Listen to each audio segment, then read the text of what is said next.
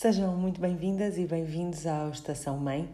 O último episódio desta temporada é para ti que tens muitos desafios com o teu filho ou os teus filhos e que às vezes pensas, eu sei, porque é que me calhou uma criança tão difícil? Uh, eu sei que o que, o que mais queremos é o truque para que sejam para que seja mais fácil, que aprendam e que mudem.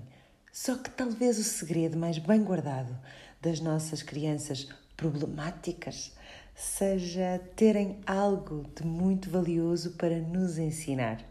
Obrigada pela vossa companhia ao longo destes 30 episódios da temporada 5. O podcast estará de volta em setembro com uma nova temporada, novos conteúdos para, para nos inspira, vos inspirar e nos inspirar e provocar um bocadinho.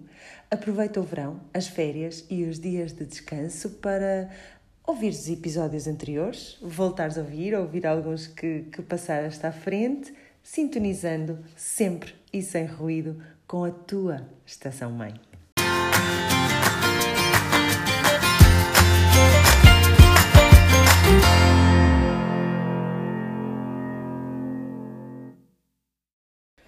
Podemos aprender com os nossos filhos difíceis, desafiantes, teimosos, inadaptados, birrentos ou mau feitio?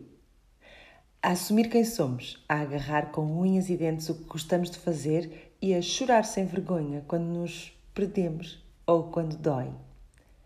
A sairmos sempre em nossa própria defesa, a dizer não sem cerimónias ao que não nos interessa, a celebrar sempre as vitórias no volume máximo Podemos aprender a não fazer fretes, a não sermos meninas crescidas bem comportadas para agradar aos outros ou meninos homens dissimulados e engolidores de emoções.